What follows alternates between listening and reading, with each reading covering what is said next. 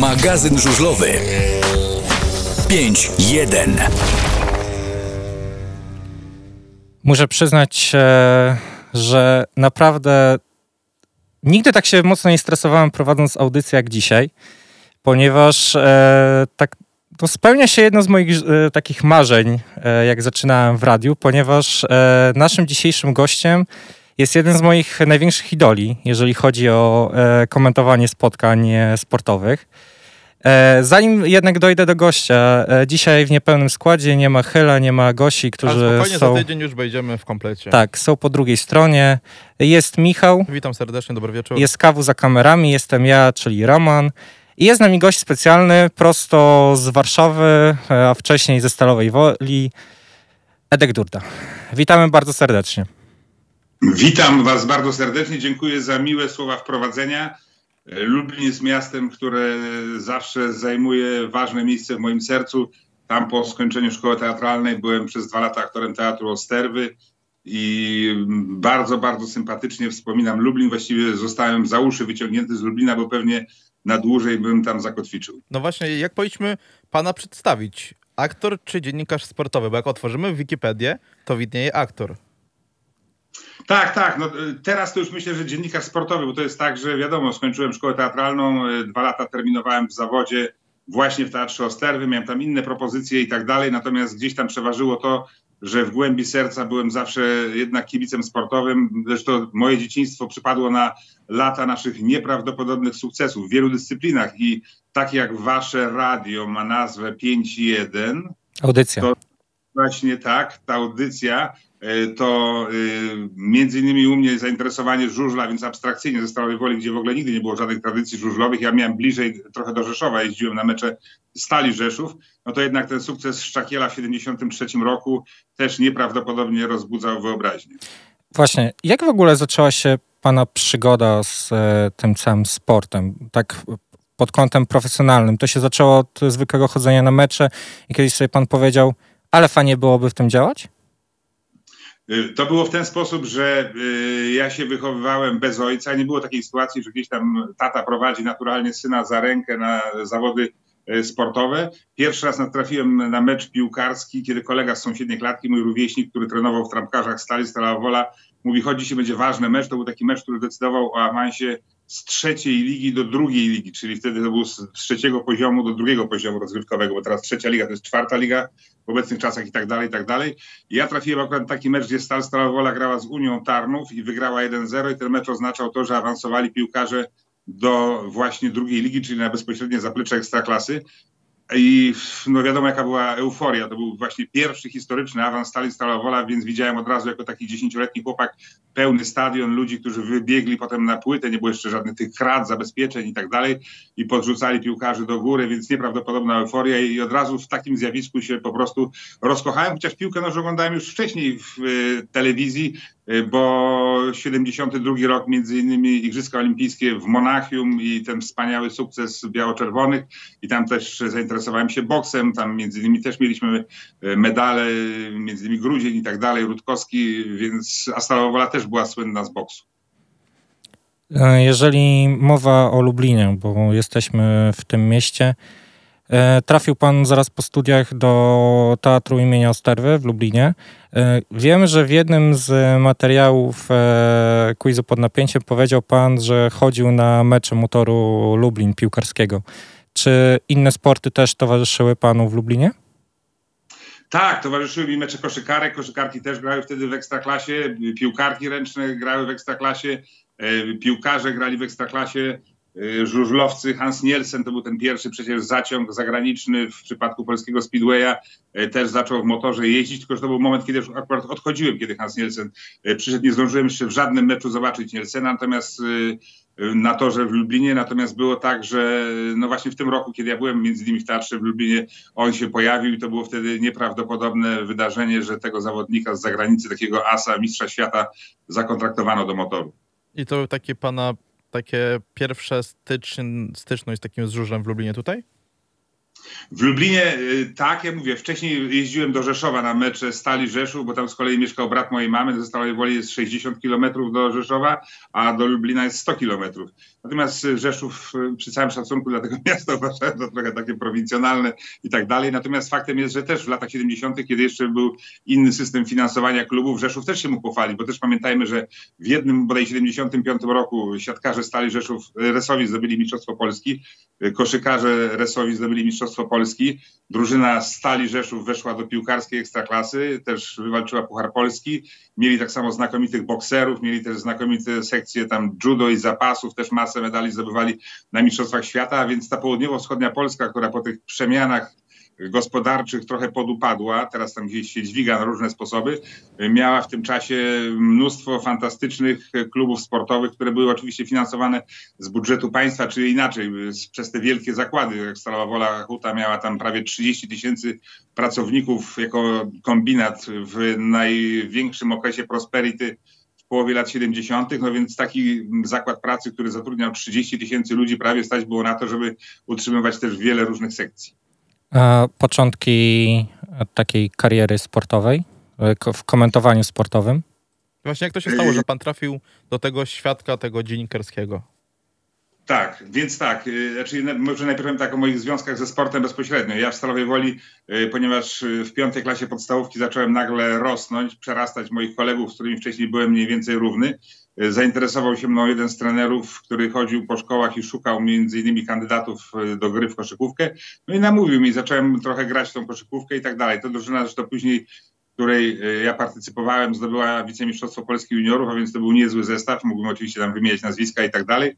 Natomiast e, mi w pewnym momencie w głowie, jako synowi nauczycielki, też tam zaczęło kiełkować, czy ja na pewno chcę do końca postawić na sport, czy nie.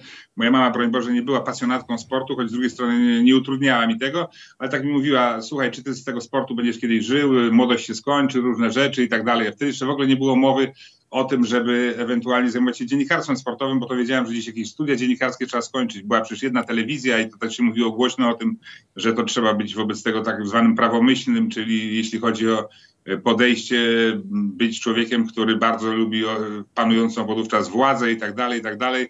Mi nie było po drodze, bo w mojej rodzinie było sporo ludzi, którzy tam zwracali uwagę na różne aspekty y, antykomunistyczne typu Katyn i tak dalej, gdzie indziej niczego nie można było na ten temat oficjalnie przeczytać i tego. No i taki nadszedł moment, że na takim skrzyżowaniu się znalazłem, takim rozjeździe właściwie i y, zdecydowałem, że bardziej będę jednak stawiał na naukę i spróbuję czego innego. Interesowała mnie między innymi historia i coś tam. Choć z drugiej strony ten bakcyl sportowy gdzieś tam we mnie cały czas tkwił, w pewnym momencie było tak nawet, że pomyślałem, że może inaczej zrobię, że, że y, będę na przykład nauczycielem wychowania fizycznego, chociaż będę swoje pasje rozwijał w takim razie prywatnie i tak dalej, tam gdzieś właśnie startował w jakichś teleturniejach, wiedzy historycznej, etc., etc.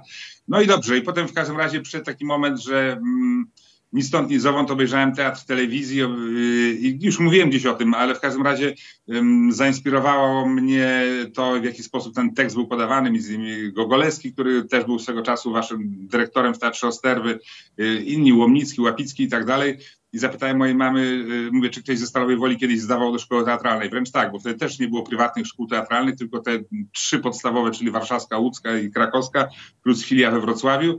I mama powiedziała, wybij sobie synu z głowy, bo to są tysiące ludzi tam zdających, y, wszystko po protekcji albo jakieś inne układy mają tam wzięcie i nie ma żadnej szansy, żeby ktoś taki z ulicy, że tak zwany w cudzysłowie się dostał. No ale już tam bakcylem zostałem lekko, jak mówię, zarażony, wsiadłem w autobus, wtedy nie było internetu, pojechałem, dowiedziałem się, jakie warunki trzeba spełnić. No i tak generalnie rzecz biorąc, po, po krok po kroku sam, bez żadnego jakiegoś tam swojego e, e, nauczyciela, zacząłem to, co mi w duszy grało, takich parę kawałków, przygotowałem jakieś tam wiersza, prozy współczesnej, klasycznej, etc. No jakoś się udało dostać. Nie jest pan jedyną osobą, która jest po szkole teatralskiej w dziennikarstwie sportowym. E, tak, tak, tak. Choćby tak się składa, że y, moim bardzo serdecznym kolegą jest Przemek Babiarz, który pracuje w tej chwili e, w telewizji polskiej. No właśnie natomiast, pamiętałem o nim. Tak, on jest rok, yy, znaczy moim rówieśnikiem, natomiast on rok później w szkole teatralnej się znalazł, bo on jeszcze tam po drodze studiował teatrologię na Uniwersytecie Jagiellońskim, ale to było tak, ponieważ on był rok niżej ode mnie, chociaż te lata w szkole teatralnej były takie po paręnaście osób raptem, ja tak nie zwracałem na niego specjalnie uwagi. Pamiętam w 92 roku był taki ten konkurs właśnie do TVP, 29 lat temu i nagle w tym tłumie ludzi, bo to przez parę dni tych ludzi egzaminowali, jak wiecie doskonale na sporcie i na medycynie wszyscy Polacy mhm. się znają, wszystko część i nagle patrzę gdzieś tam w tym tłumie Przemek Babiarz. Tak podchodzę do niego i mówię, ty tutaj? On mówi, no to, że tytułuje, to ja wiedziałem, bo ciebie zawsze na, na korytarzach szkoły teatralnej mówił o mnie. Było pełno, z, y, wtedy w Krakowie było takie tempo krakowskie, bo w Warszawie był przegląd sportowy, a tam tempo to się potem połączyło wszystko w jedną redakcję. No i ja zawsze siedziałem z tą gazetą i tak między właśnie wejściami na jakieś sceny, wiersz, prozę i tego zawsze lubiłem wiedzieć, co się w sporcie dzieje. No i, i on mówi, że on też się bardzo interesował, tylko tak może mniej e, się z tym afiszował w szkole, gdzieś tam na korytarzach i tak dalej. No i tak właśnie wyszło. Potem Przemek się dostał do, do tej tam grupy, którą przyjęto łącznie nas chyba dziewięć osób. No i było tak, że nawet zamieszkał ze mną, bo ja już w Warszawie wcześniej miałem wynajęte mieszkanie i dwa i pół roku mieszkaliśmy razem. Pytam dlatego, mm, bo zastanawiam się, jak e, bardzo pomaga właśnie szkoła aktorska w momencie, kiedy się idzie komentować spotkania w telewizji, czy to w radiu. E, jakie znaczy- pan ma wnioski właśnie po takiej szkole? Na pewno pomaga, bo ona uczy lepiej operować głosem i tak dalej. Natomiast właśnie ja się domyślam, że odbijając piłeczkę w waszą stronę, że wy też macie różnego typu jakieś tam kursy, szkolenia, które przechodzicie, nie wiem, sami wymyślacie sobie różne ćwiczenia na dykcję, są te słynne takie z korkiem w ustach, etc., etc. Y, trzeba mieć, tego, mieć świadomość tego, że nad dykcją pracuje się nieustannie i Myślę, że każdy, kto gdzieś tam publicznie występuje, czy przed y, sitkiem mikrofonu, czy publicznie gdzieś tam w jeszcze jakichś innych sytuacjach robi to zawodowo, no, o tym pamięta, o tym całym mundsztuku, który musi być bardzo elastyczny. Później była Wizja Sport i tak. z tego, Wizja co... Sport tak? Z tego co wiem, to dużą rolę w wizji odegrał również Janusz Bosołaj. Nie, Janusz Basałaj był człowiekiem, który mnie ściągnął, bo ja zacząłem pracę w, Ka- w Kanał Plus. W, tak, do Kanal Plus mnie ściągnął w 94 roku w grudniu przyszedł, bo ja tam byłem takim asystentem jakby Szpakowskiego i tak dalej. On mówi, słuchaj, wiesz co, powstaje nowa telewizja w Polsce, Kanal Plus i tak dalej, taka kodowana i tego. A ja z tą telewizją Kanal Plus spotkałem się kilka lat wcześniej, jeździłem do Francji, do rodziny widziałem, tam mi właśnie rodzina tłumaczyli, że to jest Kanal Plus, to jest taka telewizja, którą trzeba płacić osobno miesięcznie. Jak się płaci taki abonament, to ma się fajny dostęp do wielu imprez sportowych, do masy filmów i tak dalej. Ale w Polsce, pamiętajcie, o tym była wtedy zupełnie inna świadomość. Uważano, że wszystko jest państwowe, wszystko widzowi należy się za darmo i sam pomysł takiej telewizji, za którą trzeba będzie miesięcznie tam płacić kilkadziesiąt złotych, wydawał się karkołomny.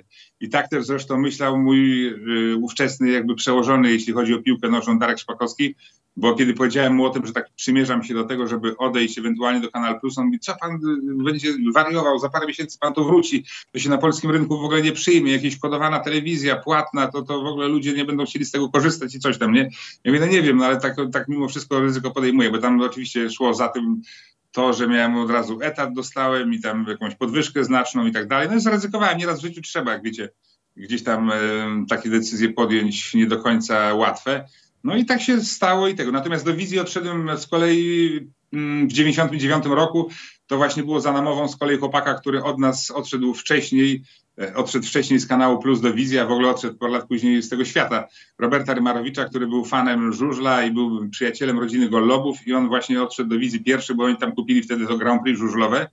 No a parę miesięcy później okazało się, że właśnie rozwijają redakcję i chcą już tak e, epatować na różne inne dyscypliny. No i między innymi tam właśnie wtedy zrobili taki bardzo bogaty e, zaciąg Właśnie ja poszedłem między innymi, poszedł Przemek Babiarz notabene znowu, ale broń Boże, ja go do żadnych tam rzeczy nie namawiałem, ani się nie konsultowaliśmy razem.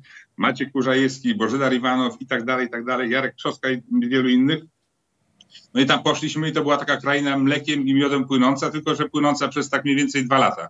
Potem ten miód wysechł i już tego nie było. No i, i redakcja padła, no i w związku z tym wszyscy wracali na swoje jakieś tam inne miejsca, w których wcześniej funkcjonowali. Nie każdemu się do końca udało, bo gdzie niegdzie nie chciano ich już przyjąć, bo już pojawili się zmiennicy i coś tam. Natomiast yy, myśmy z, z Robertem Marowiczem powrócili do kanału Plus. Niewiele osób nawet pamięta, że Wizja Sport sponsorowała e, Tomasza Goloba, ale to już... E, tak. Oni sypali pieniędzmi na lewo i prawo. Dodajmy na to, gdybym ja powiedział wam teraz, jak wyglądały negocjacje. Spotkałem się z, w jednej z restauracji warszawskich, niedaleko ambasady amerykańskiej, no i pan mnie pyta, ile mniej więcej y, chce pan zarabiać. Ja mówię, że no, zarabiam w tej chwili sumę X. A on mówi, jeżeli dam panu trzy razy sumę X, to będzie pan zadowolony? Ja mówię, no myślę, że będę zadowolony. Bo pytam w ogóle o wizję, ponieważ e, ja mm, osobiście nie pamiętam tak na żywo, jak leciała wizja w... No, my zbyt młodzi niestety Tak, jesteśmy. jesteśmy zbyt młodzi na to, żeby pamiętać tę wizję, ale ja mam przynajmniej takie wrażenie, że wizja strasznie przecierała szlaki sportu żużlowego w Polsce. W szczególności tego pokazywanego tak na szerszą skalę. Co, jak pan to skomentuje? Ja powiem panu tak. y, Jeśli chodzi o ligę żużlową, to Kanał Plus pokazywał pierwszy ją tak konkretnie od wiosny 95 roku, bo wcześniej ja sam pracowałem w TVP i wiem jak to wyglądało. Ligi polskiej w telewizji polskiej generalnie w ogóle nie było, bo to tylko sam zamawiałem już to materiały do sportowej soboty dla, dla Szpakowskiego i do sportowej niedzieli dla Szarnowicza i tylko mniejsze lub większe y, fragmenty tych meczów ligowych się prezentowało. Natomiast oczywiście Mistrzostwa Świata na żużlu się pokazywało, tylko tyle zapamiętajmy, że wtedy one się odbywały w formule jednodniowej. Był jeden turniej, tam było ileś kwalifikacji wcześniej w ciągu paru miesięcy, jeden turniej, w ciągu paru godzin się rozgrywała cała rywalizacja o tytuł Mistrza Świata, więc to też trudno było z tego zrobić jakieś nie, nie wiadomo jakie rzeczy i to tak krążyło między Polską, gdzieś tam Szwecją, Danią. Oczywiście największe namaszczenie to miało w Anglii, kiedy na Wembley się odbywał ten finał i tak dalej, i tak dalej. No, a później właśnie nadszedł ten moment, kiedy rozpoczął się już ten cykl, coraz bardziej poszerzany tych turniejów. I mówię, wizja tutaj nie tylko jeśli chodzi o pokazywanie żużla, ale także wniosła te standardy angielskie yy, i, i, i to, z tego robiono bardzo fajne i zajawki różnego typu i też to pokazywano. Natomiast trzeba być uczciwym, że jeśli chodzi o piłkę nożną i też robienie wokół tego widowisk, to Kanal Plus też wykonał krok milowy w tym względzie. Zobaczcie sobie, jak tam gdzieś są nieraz w internecie, może na YouTubie fragmenty meczów piłkarskich naszej ekstraklasy, no to było też robione z dwóch, trzech, maksymalnie czterech kamer, a Kanał Plus pokazywał z 11 kamer każdy mecz ligowy, więc to była już ogromna różnica, ogromna przepaść. Chciałbym się jeszcze zapytać o tą wizję. Znaczy ona upadła, bo zabrakło w końcu pieniędzy, czy po prostu inwestorzy się wycofali z polskiego rynku? Po prostu. To pieniądze były generalnie gdzieś tam jakieś yy, to zaczęło się od tego, że była holenderska stacja, nie? I to jakaś taka pralnia pieniędzy, jak się okazała, potem sprzedali to Amerykanom, oni to wypromowali, Amerykanie kupili to jako już taki świetlany produkt, się okazało, że to wszystko ma krótkie nogi, te kontrakty tam gdzieś były poprzepłacane i tak dalej, gigantyczne pieniądze mieli na bieżącą działalność do wydania i no i generalnie to tąpnęło w pewnym momencie tam na giełdzie w Amsterdamie, ale był taki moment przez chyba pierwszy rok działalności wizji, że Kanał Plus bardzo mocno się bał tego, czy ewentualnie nie zostanie połknięty przez tego gracza. Natomiast potem już od tego tąpnięcia słynnego na giełdzie w Amsterdamie, to było bodaj mm, wiosną 2000 roku, no to już y, wizja zaczęła być w odwrocie i Kanal Plus ostatecznie wykupił ją. Odebrał od niej różne prawa i tak dalej i tak się to ułożyło. E, jak miałby pan porównywać, e, wiem, że to naprawdę ciężko jest porównać i domyślam się, jaka będzie odpowiedź, ale jakby miał pan tak szczerze przyznać, to jak telewizja działała wcześniej, i to już nie mówię tylko pod kątem pokazywania meczów, ale ogólnie całego funkcjonowania, jak to było kiedyś, czy to za czasów wizji, czy początków Kanal Plus w Polsce, a jak to wy wygląda obecnie. Jak duża jest to różnica? I pan co, to, to jest wiele, wiele różnych rzeczy.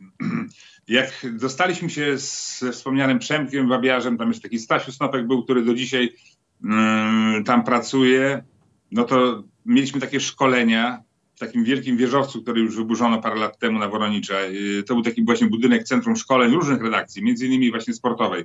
Ale my mieliśmy tam zajęcia i z Bogdanem yy, Tuszyńskim, z Bogdanem Tomaszewskim i między innymi z Bogusławem Wołoszańskim, tym takim od sensacji XX wieku. I pamiętam właśnie, że taka znamienna historia, że przychodzi Bogusław Wołoszański, wchodzi do nas do tego pokoju, w którym siedzieliśmy i on mówi tak, a państwo do jakiej redakcji? A my tak mówimy, do redakcji sportowej. On tak skinął głową i współczuje. A my tak, a, a, mówi, kłębowisko żmi. No taką ksywkę ma ta redakcja, przepraszam was bardzo, ale muszę być szczery. Nie? No i to więc to może też coś charakteryzuje. I tak to wyglądało. Natomiast y, y, faktem jest, że tam układy takie były dosyć y, z jednej strony, że tak powiem, ogromna różnica między tymi dziennikarzami, którzy pracowali lata, oni, im trzeba było tam bardzo grzecznie się odnosić, oddawać tam szacunek i tak dalej, tylko że to jest znowu temat trochę innego typu kindersztuby tak zwanej. Jak pamiętam, przyszedłem do teatru w Lublinie, to też tak było, że podchodziłem do aktorów w bufecie, tak było przyjęte w normie, że się człowiek przedstawiał, nazywam się tak i tak, dzień dobry panu, no, no, dziękuję młody człowieku, witam i tak dalej. Tego. Teraz się te wszystkie układy po tych redakcjach pozmieniały. Ja do kanału Plus nieraz przychodzę, siedzą ci młodzi ludzie i nawet znaczy tam tacy, którzy w ogóle przyszli, nowi, gdzieś jakiś staż albo coś, nawet nikt nie podniesie głowy, tam siedzi przy tym komputerze, nawet jak nawet kogoś zarejestruje wzrokiem, to sorry, ale wiecie, no, nie chcę, to jest takie delikatna szpilka w kierunku młodszych pokoleń. Natomiast tak to trochę jest, że już tak teraz to funkcjonuje inaczej i tak dalej. Natomiast no, czasu się nie zatrzyma, świata się nie zmieni, on ma swoje reguły i płynie po swojemu i tego. Natomiast y, bardzo sympatycznym momentem w tej pracy mojej zawodowej, która już ma, poczynając właśnie od 92 roku, 29 lat w dziennikarstwie sportowym, no to był ten początek Kanału Plus, bo to była taka bardzo fajna, skromna redakcja, właśnie Basałaj był szefem, byłem ja, był taki Michał Wiliński, Jacek Okieńczyc, myśmy z Basałajem byli pierwszymi komentatorami, potem tam pojawił się Tomek Smokowski w roli reportera początkowo, potem już komentatora, pojawił się ten Rymarowicz, pojawił się Andrzej Twarowski i tak dalej, ale ciągle to była taka malutka rodzinka i tak było fajnie, myśmy w takim miejscu byli jeszcze tam między stadionem Legii a łazienkami w takiej zieleni, wciśnięci w, w dawnym budynku bodaj ambasady Wietnamu, jak się to mówiła. Ambasada Wietnamu była naszym bardzo bliskim y, jakimś tam partnerem. Jako, znaczy Wietnam był swego czasu jako kraj komunistyczny i dlatego dano im taki fajny budynek. No i właśnie dlatego w tym fajnym budynku byliśmy. No i to było takie małe, kameralne, fajne i tego. Natomiast później to zaczęło pączkować, rosnąć i nieraz tak to jest, że jak już jakaś firma się za bardzo rozrasta, y, no to się tam ludzie przestają już niektórzy poznawać, bo wcześniej myśmy znali ludzi z innych działów i księgowości i tam jakichś promocji i tak dalej, to, to robiłeś jakieś wspólne imprezy i coś tego. No a potem przenieśliśmy się wszyscy do takiego budynku już właśnie typowego biurowca, bardziej stało się to korporacyjne. No i tak popadliśmy w taką większą anonimowość. Przejdźmy, Ale... Mhm. Przejdźmy może do czasów już współczesnych. Ja chciałem jeszcze za, zahaczyć o taki temat, bo oprócz Wizji i Kanal Plus w pana karierze się przewinął także Eurosport. I jak, jak tam się pan w ogóle e, dostał? Jak, na czym polegała właśnie pana praca w Eurosporcie? Z Eurosportem do tej pory już to y, kooperuję. To się wzięło z tego, że to są dwie, to były dwie francuskie stacje, obydwie w tej chwili są już w rękach amerykańskich Natomiast y, Eurosport na początku przykleił się właśnie do kanału Plus, bo oni wchodzili w 96 roku i no i tak pewnie było, że ci Francuzi z Eurosportu pytali tych z kanału Plus, jak wy tam żyjecie. Polska dla nich zawsze była jakimś tam pewnie egzotycznym krajem, jednak ze wschodniej Europy i oni mówią, słuchajcie, my mamy tak, mamy w sumie takie możliwości y, logistyczne, lokalowe, że skoro wy tam nie wchodzicie od razu z jakimś niesamowitym impetem, no to możecie tam parę pomieszczeń od nas tam wynająć, wydzierżawić, etc. i będziecie razem tego. No i tak właśnie na tej zasadzie. Eurosport na początku, pamiętajmy, tak jak Huba przyczepił się do drzewa, do kanału Plus, i tak to funkcjonowało. I ponieważ myśmy byli jakby w jednym budynku, jedno i drugie dzieliło tam 50 metrów, no to naturalną rzeczą się stało, że ten, kto został szefem Eurosportu polskiego, taki Witek Domański, korzystał z tego, co miał na podorędziu, a więc komentatorów Kanał Plus. Było tak, że Kanał Plus był oczywiście głównie nastawiony na piłkę nożną, choć ten, ten e, pierwiastek żużlowy też tam był bardzo istotny. No i, ale w Eurosporcie nie było mm, żużla na początku w ogóle. Tam po latach to tam gdzieś jakaś liga szwedzka się tam przewinęła i tak dalej, jakieś magazyny żużlowe. Natomiast, natomiast właśnie naturalną koleją rzeczy sięgał ten szef Eurosportu po ludzi, których miał pod ręką. Myśmy nie musieli nigdzie tam dojeżdżać, przyjeżdżać i tak dalej. Najwyżej po pracy zostało się, żeby coś tam skomentować to tak jak mówiłem wcześniej, wrócimy teraz do czasów współczesnych. E, I mam na wstępie ciężkie pytanie, myślę, dla pana. Co najbardziej lubi pan komentować? Piłkę nożną, sporty walki, e, sport, e, sporty walki ogólnie, boks, MMA czy żużel? To nie jest dla mnie ciężkie pytanie. Zawsze mnie fascynował sport jako taki, natomiast tak, gdyby tak to rozebrać na czynniki pierwsze, to bardzo lubię sporty walki. Ponieważ jestem człowiekiem, którego Mamy oczywiście swoje warunki fizyczne, kiedyś byłem o wiele szczuplejszy, teraz jestem jakoś tak trochę bardziej, że tak powiem, większy. No i chodzi o to, że byłem często w tej stalowej woli y, zaczepiany, jako z moich chłopaków tam najwyższy, który gdzieś tam z grupą się przemieszczał po mieście i tak dalej. Często byłem prowokowany do bójki, bo zawsze mm, obowiązywała taka logika psychiczna, że jak się pobije naj, najwyższego, największego y, w takim rozumieniu, no to reszta czmychnie. No i zawsze było ty długi jak miesiąc, chudy jak wypłata, chcesz w zęby albo coś takiego, nie? nie chcąc musiałem stawać i tak dalej.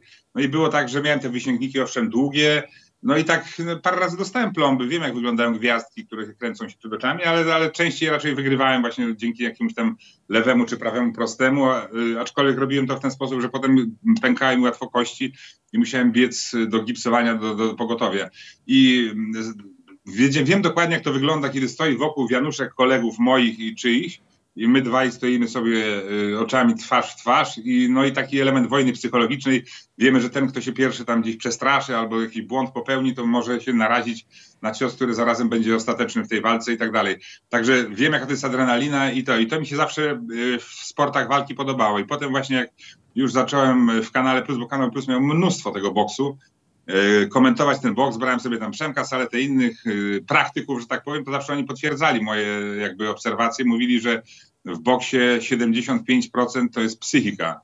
Że to, że ktoś tam się nauczy być prawy prosty, lewy prosty, lewy sierpowy, podbródkowy, hak i tak dalej, no to to każdego można wyuczyć, każdego tam jakiegoś adepta.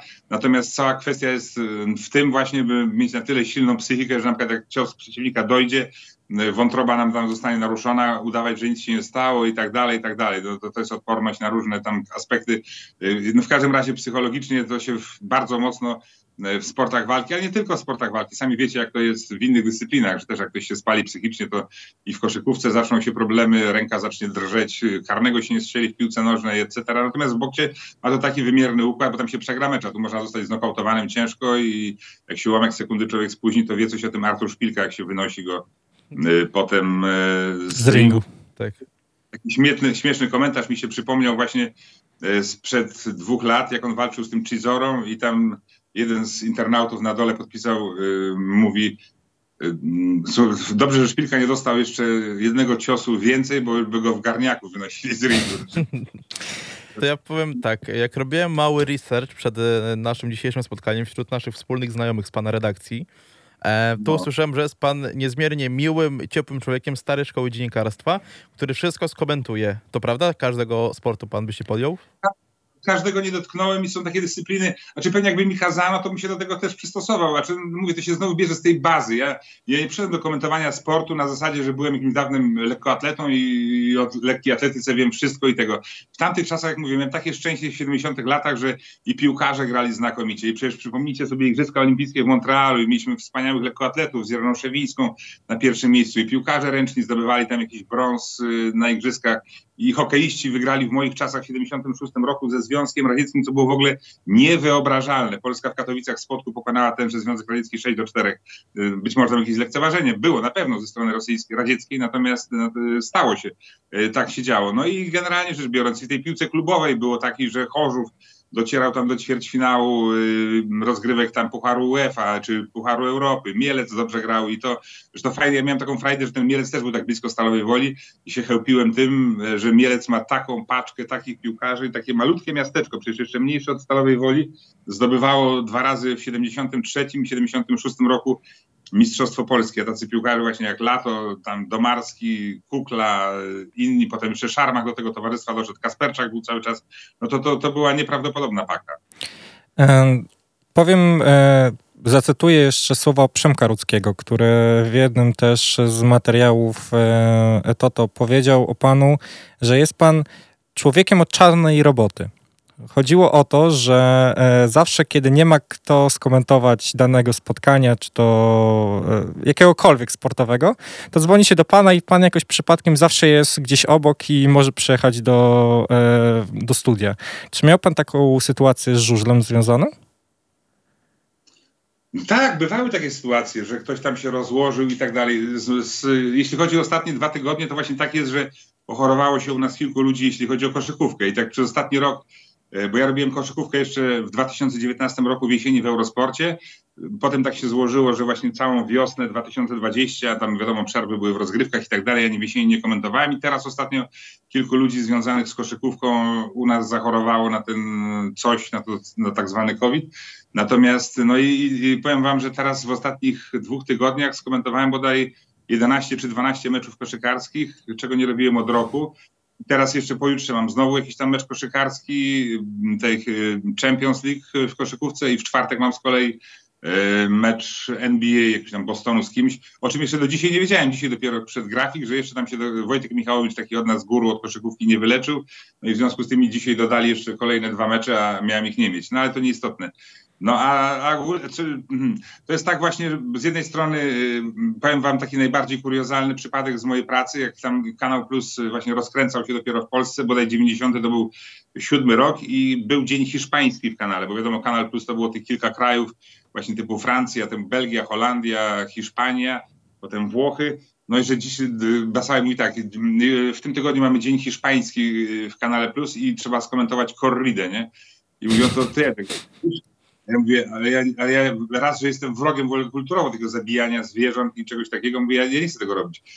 Jest, skończyłeś szkołę teatralną, wczujesz się w rolę, byś udawał pańskiego komentatora korridy. Dam ci jakąś tam mówioną studentkę iberystyki, razem siądziecie i coś tam. Ty się tylko masz nauczyć, co to jest pikador, co to jest torreador, jak do tego to nazewnictwo i dobra. No i, i mówi, pocieszające jest to, że to nie jest na żywo, tylko przyjdzie taki dwugodzinny materiał i macie to siąść i skomentować. No i tak było i no właśnie na tej zasadzie to się odbywało, że tego, że, że jak była jakaś taka głęboka woda, coś tam niewygodnie i tak dalej, no to natychmiast mnie tam rzucano i tego. No i tak, tak jest. Ja się z taką rolą też trochę pogodziłem, bo nie boję się pracy, też dzięki Bogu odpukać tam od 20, jak sobie ostatnio liczyłem, 22 bodaj czy 23 lat, nigdy nawet nie byłem na jednym zwolnieniu lekarskim, żeby coś tam właśnie ktoś mnie musiał zastępować.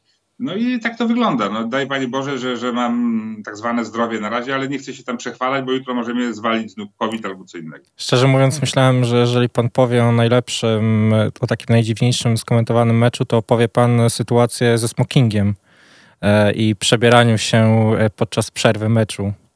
A tak, ale były takie. By, była taka gala, na przykład, bywało to niejednokrotnie. Ja miałem nieraz tak, że Kanał Plus potem, jak mówiłem, na początku były w jednym budynku, a potem się w różne miejsca rozsadzały po Warszawie. E, Kanał Plus e, przeniósł się tam bliżej, mm, jakby to nazwać, znaczy też ze Śródmieścia na Mokotów się przeniósł. Eurosport poprzez Pragę, potem jeszcze na Żoliborz i tak samo e, rozśrodkował się koniec końców też na Mokotowie, tylko te stacje, tak jakby samochodem teraz jechać w takich normalnych warunkach, no to mniej więcej się jedzie od nich tam 10 minut, no i było tak, że nieraz w Eurosporcie robiłem mecz i potem miałem właśnie 20 minut między meczami, 10 minut takiej jazdy trochę na wariata i wpadało się w ostatniej chwili. Tylko, że owszem, przygotowywałem się w domu już wcześniej do tych meczów i tylko na przykład tam skład dopadałem e, w ostatniej chwili i tego. Natomiast to, co, to, o czym mówicie, no to taka historia na przykład było tak, że na przykład mam galę e, boksu w Nowym Dworze Mazowieckim była e, dla TVP3 i kończyłem mecz Ligi Angielskiej i wiedziałem, że mam 45 minut na pokonanie 35 kilometrów samochodem. No to wiecie, jaki to karkołomne ten. Tylko, że tam wychodziło o to, że dopaść do tej hali i od razu w smokingu wyskoczyć i witam Państwa serdecznie, zaczynamy galę boksu, za chwilę pierwszy pojedynek i tak dalej. Natomiast no, były takie sytuacje. Do, do, jeszcze tak do końca pierwszej połowy siedziałem tylko w spodniach od, y, od smokingu, a na drugą połowę już zakładałem smoking, muchę, żeby po prostu w samochodzie potem nie stracić ani sekundy na to, żeby tam się zatrzymać, bo to wiadomo było, że mogą dosłownie niuanse decydować. Jakaś ciężarówka na drodze, która mnie trochę przyblokuje albo coś tego i już byłby problem. A, a ta gala na przykład w TVP 3 zaczynała się o danej godzinie na żywo i nie, nie będą czekali na anonsera. To ja mam pytanie odnośnie jeszcze jednego spotkania, e, bo właśnie jak robiłem ten research przed naszym spotkaniem, dowiedziałem się, że miał pan takie spotkanie e, gdzieś na południu Polski, to było chyba Puchar Polski albo pierwsza liga piłki nożnej, gdzie po prostu miał pan miejsce komentatora w takiej budzie z pleksy, gdzie tam było jak w saunie. Tak, to akurat e, to, o czym mówicie, to się działo, jak pracowałem w telewizji polskiej w 1994 roku komentowałem w Płocku finał Super Puchar Polski między Legią a UKS-em. To był taki mecz, tam gdzie miałem takie warunki jak w saunie. I to polegało na tym, że rzeczywiście... I że jeszcze pan podobno nawet butelki wody nie miał ze sobą. Tak, wszystko było tam pozamykane, bo to była niedziela, w samo południe i tak dalej. A jeszcze było tak, że ja przyjechałem wcześniej do Płocka i tak się wieczorem mnie trochę koledzy rozprowadzili, taka lekka imprezka była, tak dodatkowo troszkę mnie suszyło. No i, i ta, to, ta szyba komentatorska była idealnie na wprost słońca, słońce w zenicie, 12, biła prosto po oczach i nie można było nawet uchylić szyby, żadnego wiatraka, żadnego czegoś płodzącego, niczego nie było y, w zasięgu ręki. I jeszcze ten mecz dodatkowo komentowałem sam. I pamiętam właśnie, że w przerwie zamiast odpocząć te paręnaście minut, to jeszcze powiedziano mi, bo on leciał w telewizji, w programie pierwszym, jeszcze w telewizji Polonia i miałem w przerwie jeszcze z Ryszardem Parulskim, niejakim takim działaczem, który prowadził fundację Gloria Victis, która się zajmowała sportowcami, którzy po zakończeniu kariery mieli tam różnego typu problemy. Ona im pomagała takim rodzajem stypendiów, etc. No i miałem właśnie z nim jeszcze wywiad. To właśnie tak wyglądało, że Parulski, y, pan mecenas siedział sobie piętro niżej w chłodzie, właśnie w przewiewie i tak dalej, a ja się pociłem na tym stanowisku, gdzie podobno tak wyglądało, że jak y, była ta przerwa, ja tylko miałem tyle, żeby w ciągu tam 20 sekund jakiejś tam przerwy reklamowej podbiec do niego, on sobie już siedział taki wygodny, elegancki y, na jednym krześle, a ja tak jakbym przed chwilą wyszedł z basenu w ubraniu i Panie, panie mecenasie, jakie są główne założenia Państwa fundacji i tego? A tu ściekało mi pod litrami. I potem zaraz musiałem wracać na drugą połowę. Pan mecenas, dziękuję bardzo za rozmowę, panie redaktorze, i sobie poszedł grzecznie na dół. A no jeżeli... No. Mówię o panu, że jest pan pół człowiekiem, pół anegdotą, co tutaj mogliśmy też zauważyć podczas audycji. A ma pan jakąś anegdotę odnośnie sytuacji właśnie z, ze sportem żużlowym? Y, no ze sportem żużlowym y, bywało tak, że kiedyś tak się uniosłem bardzo w komentowaniu meczu bodaj we Wrocławiu i było tak, że już ten, że po trzech biegach, po trzech okrążeniach zakończyłem bieg, nie, że wygrał tak, tam, tak dalej. Ten. Nie, natomiast słuchajcie, były tam różne historie. Powiem wam przede wszystkim w tamtych czasach jak Żużel trafił do kanału Plus i jeździło się właśnie po całej Polsce, to koszmarem prawdziwym były te drogi. Do takiego Gorzowa Wielkopolskiego jechało się z Warszawy około 8 godzin, bo to się wyjeżdżało na przykład często w piątek albo w sobotę, jeszcze gdzieś tam coś nawet tam mieliśmy tak, że dzień wcześniej mogliśmy być, ale tam korki były niesłychane i tam jak się ten Poznań mijało, nie daj Boże, w piątek po południu albo w jakichś innych czasach, były na przykład wakacje, też tam te tłumy aut, wszystkiego się przemieszczały, drogi były zawalone, nie było tych autostrad, tego wszystkiego, to było naprawdę czymś hekatombicznym. Natomiast no, no, no właśnie były takie numery, z tego się można śmiać, że na przykład gdzieś tam się właśnie jechało i w dniu, na przykład jeżeli się zaryzykowało, pojechało w dniu meczu, to było tak, że no, nieraz na ścisk, na ostatnią chwilę, ja tak pamiętam, gdzieś do Rybnika pojechałem też na mecz żużlowy, to jeszcze jak Rybnik był w Ekstraklasie i też tak właśnie po drodze jakaś taka nieprawdopodobna ulewa, normalnie ściana deszczu, na drogach korki nieprawdopodobne, mimo że to była niedziela. I pamiętam, że przyjechałem do tego Rybnika, tam że zaniali do mnie, dosłownie chyba pięć minut przed, przed tym meczem i jeszcze miałem wywiad nagrać, pamiętam, wpadłem do parku maszyn i stoi ten trener Rybnika, ja do niego wpadam taki rozpędzony, tak, to nie pan, nie pan, nie pan, nakrzyczałeś do tego trenera, taki przestraszony, jak po prostu chciałem szybko to zrobić i wydawało mi się przy tym warkocie motocykli, że ja właściwy tembr głosu przybrałem, wystarczający, ale, ale tego, ale no, po prostu wpadłem i na, na, nadarłem się na gościa, on tak przestraszony coś tam odpowiadał, to chyba na Chomskiego nawet i tego trenera Gorzowa, bo oni z Gorzowem wtedy jeździli. No, ale mówię, to się tego wszystkiego tak zbiera, zbiera yy, i powiem wam, że yy, no ktoś mi tam jeden, drugi namawia, żeby siąść i to wszystko spisać. Jestem trochę znaczy myślę o tym nieraz, ale, ale jest też tyle takich anegdot pikantnych, żeby jak mam tak połowicznie o czymś pisać, to, to, to wolę w ogóle tego tematu nie ruszyć. To jest tak samo jak na przykład pomalować mieszkanie, to umiem jakoś malować, ale jeżeli potem będę patrzył, że tu na ścianie jest jakaś taka jasna kreska, że coś tam widać tego, to wolę się czegoś nie brać. Jak mam coś robić, to niech to będzie na takim poziomie, który mnie satysfakcjonuje, ale nie musi to być jak nie wiadomo hiper jak, natomiast generalnie nie lubię takiego, takiego byle czego. No. Ja powiem szczerze, że e, patrząc na to, jak wyglądają książki e, Krzysia Stanowskiego, to ja bym z wielką chęcią przeczytał taką pana książkę. Naprawdę kiedyś w jakiejś formie innej, że siądę na przykład z kimś i on mnie namówi do tego, żeby to e, gdzieś tam różne rzeczy powspominać, to może tak. Natomiast no fakt, że ja w kilku już tak, że tak powiem, epokach się obracałem. Chociaż to przekonacie się niedługo, że czas tak niesamowicie leci, tak to wszystko się w życiu błyskawicznie odbywa, że, że jak ma się czegoś świadomość, no to się oczywiście tam cyzeluje pewne sprawy. Ja miałem taką okoliczność zdrowotną paręnaście lat temu, że stwierdzono mi raka płuc i myślałem, że czeka mi kilka miesięcy życia i od tamtej pory zacząłem bardziej przyglądać się sobie z boku i pewnym działaniom, bo tak człowiek jest taki zagubiony w takim trybie e, cały czas takiej orki. Jeszcze w telewizji publicznej pracowałem, to pamiętam 87 dni z rzędu kiedyś pracowałem, to była wiosna 93 roku, bez jednego dnia przerwy. I, no i tak się można dać zaorać. Nie? Teraz też tak nieraz tupnę nogą, ale jeszcze myślę tak, póki y, mam zdrowie, y, lubię pracę, no to, to, to rzeczywiście rzadko kiedy odmawiam różnych y, wyzwań.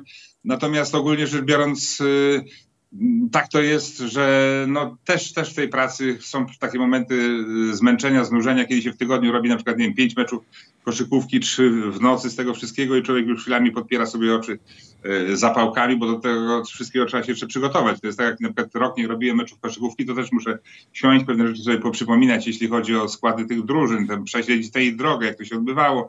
Yy, no ale, ale generalnie rzecz biorąc daje radę. Natomiast yy, ktoś, kto siedzi w koszykówce, może tam powiedzieć, że za płytko gdzieś tam komentuje ten mecz, bo nie wspomniałem o tym, że tam średnia rzutów za obręczy tam w ostatnim pół roku była taka i taka, ale statystykami obecnie to można się tam zarżnąć. Nie? Tego wszystkiego jest tyle pod każdym kątem nagromadzonego, szczególnie w NBA, że jakby człowiek chciał tak każdego zawodnika analizować, to można 100 różnych składowych na jego temat powiedzieć. Amerykanie kochają statystyki.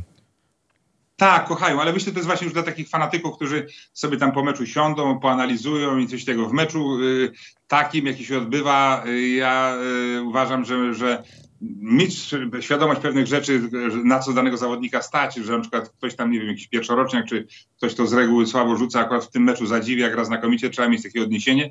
Natomiast ogólnie rzecz biorąc to, żeby mówić, że on tam tu z reguły w pierwszej kwarcie zdobywa e, cztery punkty, średnia w drugiej to jest trzy punkty, w trzeciej coś tamtego i tak dalej, no to znaczy nawet w trakcie komentowania są na przykład ludzie, niektórzy przynoszą ze sobą laptopy, i tam te, śledzą te mm, dane statystyczne. Ja wiem, że w koszykówce na przykład trzeba mieć te dane statystyczne, bo to też jakoś tam wpływa, ile procent rzutów za trzy, ile za dwa, jaka jest skuteczność za jeden, ile się tam tych przechwytów bierze i tak dalej, ile tych zbiórek ma się pod tablicami. No i jest to takie tego, ale, ale już ja bym się dalej głębiej w to wszystko nie zanurzał. To, to jest tak, że dla odbioru widowiska przeładowanie ilością liczb i tak tych cyfr różnego typu może być zabójcze. Ja wam powiem taką ciekawostkę znowu z tego, mm, bo mówiłem o tym, że jeździłem do Rzeszowa na żużel. To jest taka, myślę, ciekawa rzecz dla, dla niektórych młodych ludzi. Mm, jak powstała, i to nie, nie, nie jest przyczynek do tego, żeby tam yy, gorzej o kimś mówić z jakichś tam specjalnych powodów. Po prostu ten wujek z Rzeszowa, brat mojej mamy, który mnie tam na żużel yy, prowadzał kiedyś, on e, zachłysnął się tym, jak e, weszła na polski rynek ta e, stacja Eleven parę lat temu, pamiętacie? Tak. No i on właśnie mówi tak, no tak, tak za często nie kontaktujemy, raz na parę miesięcy, ale oczywiście zawsze obowiązkowo przy okazji świąt, żeby sobie tam życzenia złożyć. To jest taki facet, który tam właśnie pamięta te czasy rzeszowskich sukcesów jeszcze z, z lat 60., bo on tam jest bodaj rocznik 50., chyba on tak, w tym roku chyba skończył 70 lat. No i jak te Eleven weszło, on to mówi do mnie tak, Słuchaj, wiesz co, ci chłopaki z Eleven, oni mają taką kopalnię wiedzy, jak oni robią mecz, to oni bardziej od was w kanale Plus y, dogrzebują się do różnych rzeczy. Ja się dzięki nim tyle ciekawostek dowiaduję, że babcia tego była jeszcze dodatkowo, to żonata z tamtym, coś tam tego, tego, tego. Ja mówię, no wiesz, twoje prawo, jeżeli tak ci interesuje, to bardzo gruntownie, no to tego. I tam, broń Boże, y, ani jakiejś swojej opinii szczególnie odwrotnej, jakiejś tam tego nie wyrażałem. No i potem minął rok i po roku on, znowu tam rozmawiamy przy okazji świąt i on mówi, wiesz co, muszę ci, ci, jedną rzecz powiedzieć. Ja mówię, no słucham, wiesz co, jest tak jednak, że oni owszem, tych ciekawostek, tych różnych takich właśnie około biograficznych tych zawodników podają mnóstwo, tylko wiesz co, na podstawie tego, jak oni te mecze komentują, to ja odnoszę wrażenie, że żaden z nich nigdy piłki nie kopnął. Znaczy w cudzysłowie oczywiście, nie? Mhm. Że nie mają pojęcia o samej istocie gry, tak jak, że z boiska czy coś tamtego, nie? Ja mówię, no, no nie wiem, no widzisz, ja akurat też mm, ostatnio to mm, oglądam mniej tego wszystkiego, bo, bo ja po prostu z racji takiej, że dzisiaj na przykład miałem już quiz piłkarski, już dzisiaj robiłem magazyn bokserski, teraz z wami rozmawiam, już powoli się trzeba będzie do koszykówki przygotowywać na pojutrze, a już w sobotę i w niedzielę i poniedziałek mam dwa mecze żużlowe pierwszej ligi komentuję. Z tego jeden sam, gdzie na nikogo nie mogę liczyć i muszę wszystko tam przez te dwie i pół godziny wiedzieć, jaka to jest przyjemność. Nie? W normalnej transmisji to jest tak, że jest komentator, współkomentator, jest studio, są goście w studiu, są reporterzy w parku maszyn, a ponieważ to jest pierwsza liga, no to się tak trochę po macoszemu traktuje, tylko siądziesz i sam skomentujesz dwie i pół godziny. No Wiemy, jak to w radiu wygląda. Nasz kolega tutaj, trzeci prowadzący, to robi sam, sam robił to u nas, a my ze studia właśnie w Lublinie mu pomagamy, jak jest na wyjazdach. Gdzie tutaj jest radio, więc tutaj jest ciągle mowa, Trzeba tak? cały czas mówić, nie ma przerw. Nie ma, nie ma przerw w telewizji. Oczywiście, jasne, no. To ja mam no być, może, być może ma tak, że jak jest przerwa między biegami, to poprosi o chwilę muzyki albo coś tam. W każdym razie nie wiem. No tutaj jest tak, że obraz leci i tak trzeba też właśnie gdzieś tam cały czas tokować. I, i, i to jest taka właśnie różnica. Tak samo kiedyś w Eurosporcie, yy, pamiętam, skoro już wchodzimy w takie różnego typu szczegóły, to na przykład płacono więcej za skomentowanie meczu, który przecież jest tej samej długości w piłce nożnej dwugodzinnego, jak grał na przykład, były czasy europejskich pucharów w Eurosporcie, na przykład Manchester United grał z jakimś tam Ajaxem Amsterdam i tak dalej. Całkiem niedawne czasy, ten finał z 2017 roku. A w tym czasie na przykład był tak samo dwugodzinny mecz Mistrzostw Świata juniorów do lat 19 Korea Północna kontra jakiś Bahrain, nie? I te nazwiska Koreańczyków, Wang Jung-chung, Chang Ying-chung, jak ci z Bahrajnu z kolei Ahmad Al-Marhani, coś tamtego i tak dalej, nie? I informacji o tym wszystkim, co kot napłakał. I szło się do szefa i się mówiło, a dlaczego na przykład komentując mecz który trwa też dwie godziny właśnie zespołu tam Ajaxu Amsterdam z Manchesterem United, ktoś dostaje 200 zł więcej, bo ten na przykład 800, ten 600 od komentatora meczu Bahrain, no bo to jednak są firmy większe i tego. Ale mówisz, ale przepraszam bardzo, ten mecz Manchesteru to można z zamkniętymi oczami komentować. Tych zawodników się widzi z daleka, wszystko się poznaje, co i jak można łatwo wszystko sobie tam przepotwarzać. Natomiast tamtych to trzeba się wgryźć, zobaczyć, co to w ogóle jest, jakim przydomkiem on się posługuje na boisku i tak dalej. To jest o wiele większa mordęga, żeby taki mecz skomentować i tyle. No i to, tak to wyglądało. Teraz się jakoś tam urawniłowka zrobiła w tym względzie. Ja mam tutaj jeszcze taką jedną ciekawostkę właśnie e, żużlową e, związaną z panem. Mianowicie, hmm. czy pamięta pan drogę na Grand Prix do Sztokholmu w 2015 lub 2016 roku? Czy wie pan o co może mi chodzić? No, drogę do Sztokholmu w 2015 roku. I podróż samolotem. Kogo pan spotkał na pokładzie samolotu? spotkałem grupę artystów w Polsce. Tak, a to pan wiedział, że oni też będą lecieć tym samolotem, czy to był czysty przypadek? Nie, to był czysty przypadek. Y, zobaczyłem na lotnisku Zbyszka Zamachowskiego, który jest moim kolegą, ze mną, ja rok byłem w teatrze, w, w szkole teatralnej w Łodzi, Zbyszek był tam dwa lata wyżej, no i zaczęli, zacząłem z nim tam witać i tak dalej, a on okazał się, że jest ze swoją żoną, bo i tam gdzieś jeszcze chodzili po tych sklepach bez wolnocłowych. Y, była Monika Richardson, był Bobrowski, był y, Stockinger, y, była tak samo żona Englerta, czyli pani Ścibakówna i była żona mm, była żona męża, syna do No w każdym razie... Pani Koroniewska? Koroniewska, tak. No i właśnie i taka była historia, że spotkaliśmy się w tym samolocie, ja mówię, dokąd lecicie? Oni mówią, że lecą na jakiś tam spektakl dla Polonii, tylko że to była sobota i oni powiedzieli, że jadą tak, żeby tam sobie jeszcze spotkać się tak luźno z Polonią wieczorem w sobotę, a w niedzielę będą grali ten spektakl. Ja mówię, a my jedziemy na Grand Prix mm, żużlowe i mówię tak nieśmiało, gdybyście tam chcieli coś tamtego, to, to tego, to zapraszam. Będziemy na tym Sztokholmie, na tym wielkim stadionie w Sztokholmie i tak dalej. I oni mówią, a no tak, tak, ale to raczej chyba nie skorzystamy. No ale potem tam przylecieliśmy do Sztokholmu, po nich tam bus wyjechał, myśmy też tam pojechali do hotelu naszego, no i za jakieś tam dwie godziny dzwoni Zamachowski. Mówię, Sedziu, tak porozmawialiśmy sobie, jednak byśmy, nie byliśmy nigdy na żużlu, tam Zbyszek gdzieś raz kiedyś był w Toruniu, on być może ich tam przekabacił i mówi y, tego, że jakby się dało, to byś nam załatwił te sześć wejściówek. Ja mówię, dobra, zaraz tam do, do kumpla, który był w lepszych relacjach z tym całym organizatorem z BSI-u i załatwili im taką całą lożę z wyżerką, z napitkiem, z wszystkim. Oni tam przyszli, byli przeszczęśliwi. Ja tam jeszcze był taki turniej, też tam Kasprzak chyba stanął e, na podium, był chyba trzeci, coś takiego, tam jeszcze Jarek Hampel chyba jechał i tak dalej. W każdym razie e, bardzo, bardzo dziękowali. Zbyszek oczywiście tam e, mówi, że jak, jak na jakikolwiek spektakl tam będzie trzeba kogoś wprowadzić, to mi tylko dawaj znać i zawsze jakieś wejściówki się załatwi i tak dalej. No nie, nie pamiętam, czy skorzystałem z tego, ale Zbyszka mówię, bardzo lubiłem jeszcze z czasów właśnie łódzkiej szkoły, łódzkiej filmówki, bo on miał ksywę Mumin i taki fajny, fajny śmieszny był, natomiast człowiek o niesłychanej wrażliwości, uwielbiam go oglądać. Jako, że zostało nam 8 minut audycji, to jeszcze zadam ostatnie pytanie, e, bo też dostaliśmy parę pytań na czacie na ten temat. E, współpracuje pan teraz z kanałem sportowym, e, dosyć blisko, czy to w różnego typu magazynach. Jak wygląda sytuacja z magazynem żużlowym? Czy myślał pan, żeby taki magazyn prowadzić? Czy miał pan w ogóle propozycję odnośnie prowadzenia takiego? Przede wszystkim. Nie, nie dostałem takiej propozycji. Dostał tę propozycję y, mój kolega Michał Opaciński. Z tego co wiem, on był trochę na innej zasadzie, bo ja jestem w kanale Plus człowiekiem, który w tej chwili pracuje na umowę o dzieło na czas nieokreślony. Michał, a Michał Opaciński jest na etacie w kanale, więc to powoduje, że on się musi z wielu rzeczy tłumaczyć. Oczywiście dane redakcje zachętnie e, swoich ludzi gdzieś tam udostępniają.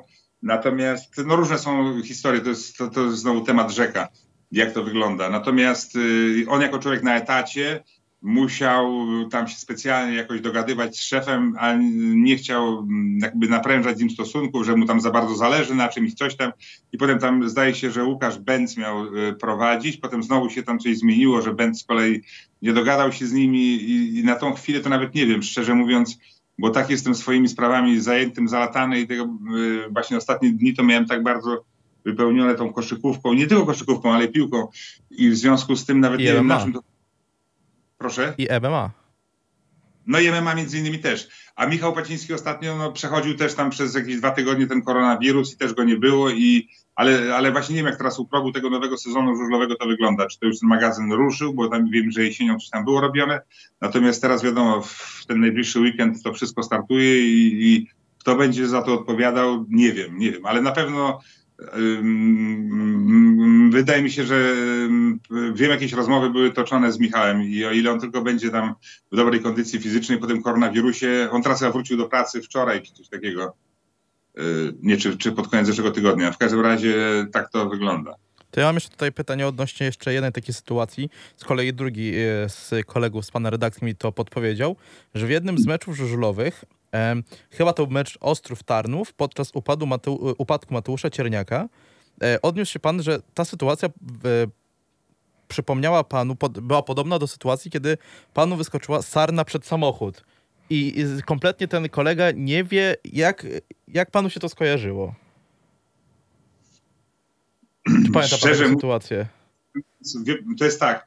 Wydaje mi się, że ta historia została połączona z jakichś dwóch różnych historii, bo ja, y, mi nigdy przed samochód nie wyskoczyła sarna. A, no to może po prostu tutaj właśnie kolega coś źle zrozumiał. Ja pamiętam, że nieraz się, y, kiedyś pamiętam dawno temu, y, jak się w ogóle pojawił tylko internet, mi napisano taki, do mnie przypasowano taki cytat, że to była ta Grzybowska, nasza tenisistka ziemna, nie? I dopisano do mnie, że ja niby to powiedziałem, Grzybowska jest już całkiem e, zdemoralizowana, coś takiego. A ja w życiu jednego słowa na temat Grzybowskiej na antenie nie powiedziałem, bo nigdy się nie zajmowałem tenisem. Nieraz jest tak, że ktoś gdzieś coś się przeszły, przesłyszy i potem wkłada, że tak powiem, w usta innej osobie. Ja owszem przyznaję się do takiego cytatu na przykład, że jak tam kiedyś powiedziałem, pracując w wizji, że jak Państwo widzą, nic nie widać z powodu mgły i tak dalej. Nieraz były takie przekłamania, e, że na przykład w wizji pracując tak samo mieliśmy Ligę Brazylijską i było tak, że E, wtedy w ogóle nigdzie prawie o żadnych tych klubach brazylijskich nie można było niczego znaleźć. Internet też na ten temat był jeszcze bardzo ubogi. I pamiętam, że szukałem jakiś tam, miałem mecz, nie pamiętam, Porto Alegre z jakimś tam Santosem, coś tego i e, szukałem e, o tych drużynach. Jeszcze było tak, że wtedy zawodnicy wychodzili wszyscy z numerami 1-11 i, i nie można było sobie na tej zasadzie, że tu na aha, ten z 97 wychodzi, a ten z 15, a ten 24 i tak dalej. Wyszły nagle dwie drużyny, żadnej grafiki, i ci, którzy mm, patrzyłem tak po herbach, właśnie, że ci mieli zielono-brązowy jakiś herb i mieli zielono-brązowi, nie? I przypasowałem, że tego. No i witam Państwa serdecznie, mecz tam San, San, Santosu z kimś tam, nie? No mówię, jak sobie myślę, skoro ci taki mają kolor koszulek, to na pewno herb, skoro z tego w tych barwach też, no to jest ta drużyna, nie? I mówię o tych tego, nie?